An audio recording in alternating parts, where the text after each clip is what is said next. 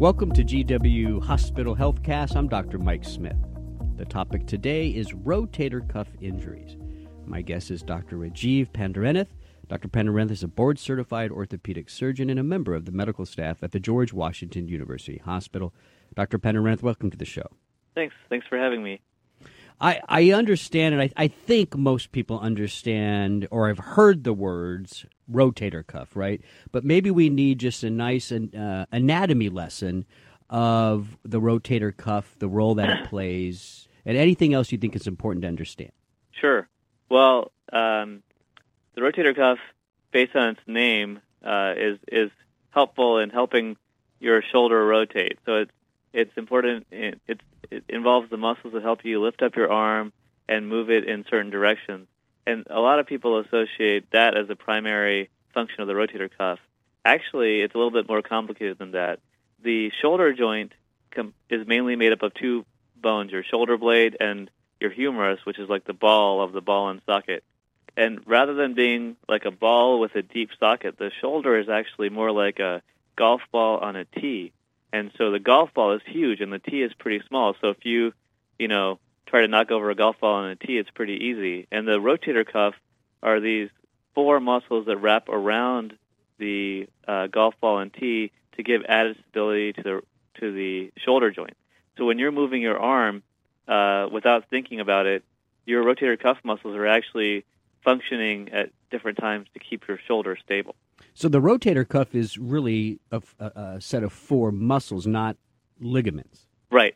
So they're, the rotator cuff starts out as muscles that attach on the shoulder blade, and then they go out over the uh, shoulder joint and attach on the humeral head or the ball of the ball and socket. And so the, the muscles turn into a tendon, and then the tendon's what actually attaches on the bone. Right. And so when you use that analogy of the golf ball and, and the tee, I think that works well, right? Because what I see then is without those muscles, that's a very unstable type joint. So the muscles really are important to the overall structure and stability of the shoulder. Right. That's right. So what? And so, so what kind of? Um, there's a lot of muscles that help you elevate your arm and move it around, but the rotator cuff is really responsible for the stability. So what? So what kind of injuries are we talking about then that happen at the rotator cuff? Well, so rotator cuff injuries happen two different ways.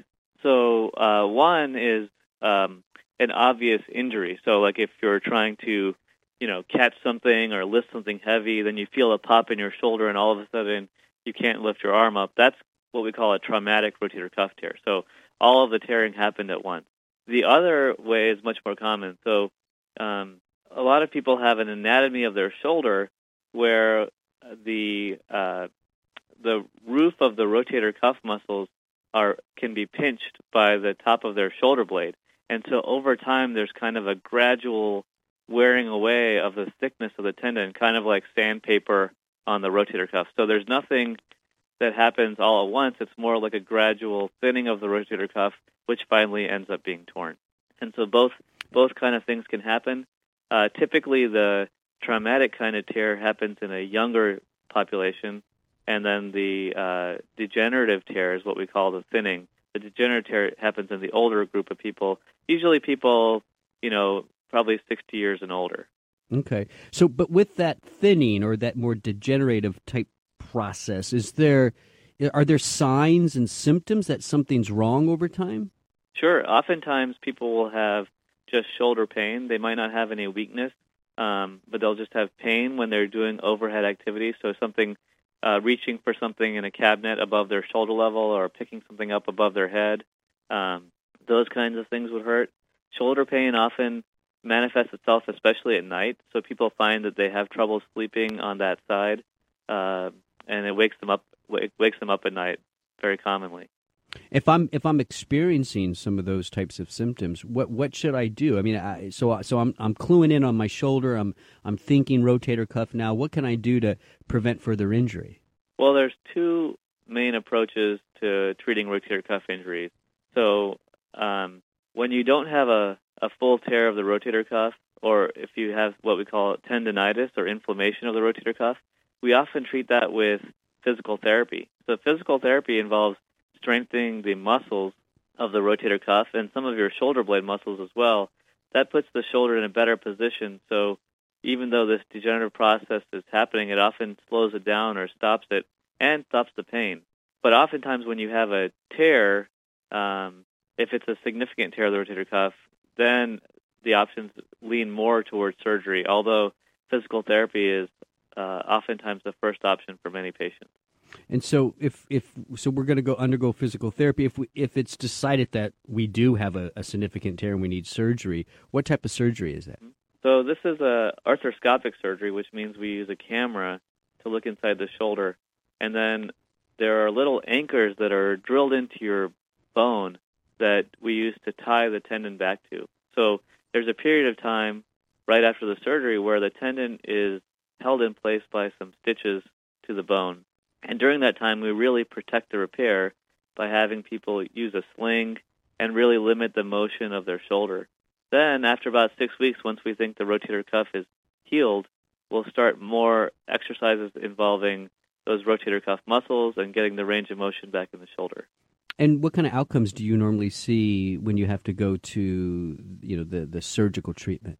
Well, typically rotator cuff surgery, while it makes you makes people uncomfortable for a period of time, does well. People have really good relief of their pain and a lot of improvements in function in terms of strength, lifting up the arm and holding things overhead.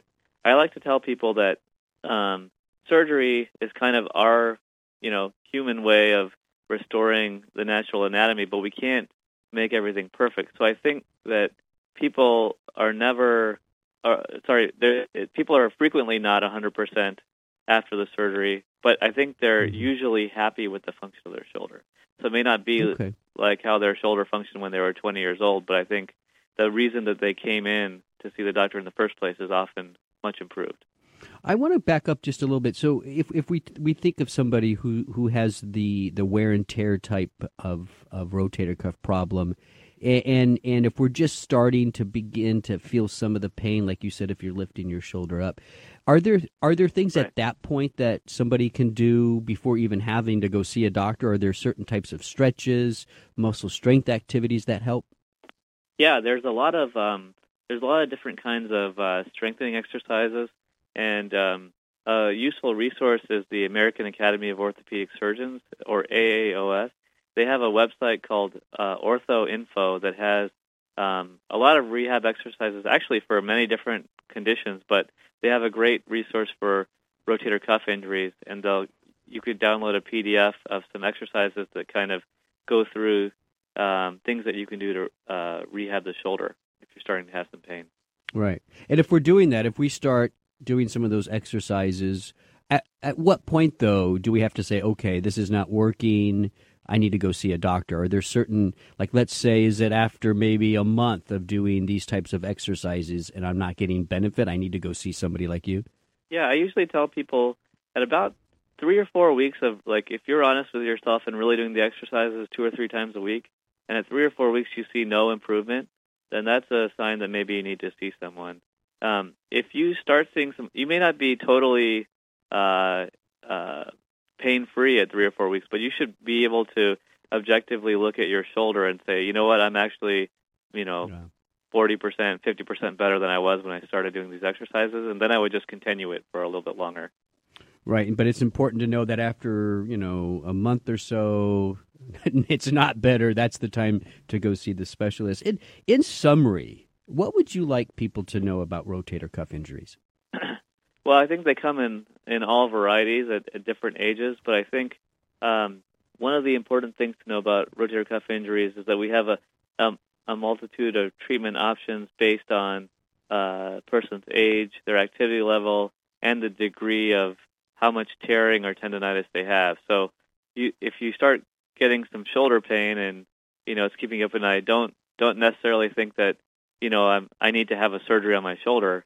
Uh, there's a lot of there's a lot of other things we can do to kind of calm things down or improve the function of the shoulder without surgery. So uh, it's just important to make sure you get it checked out and it's it's uh, evaluated by a specialist.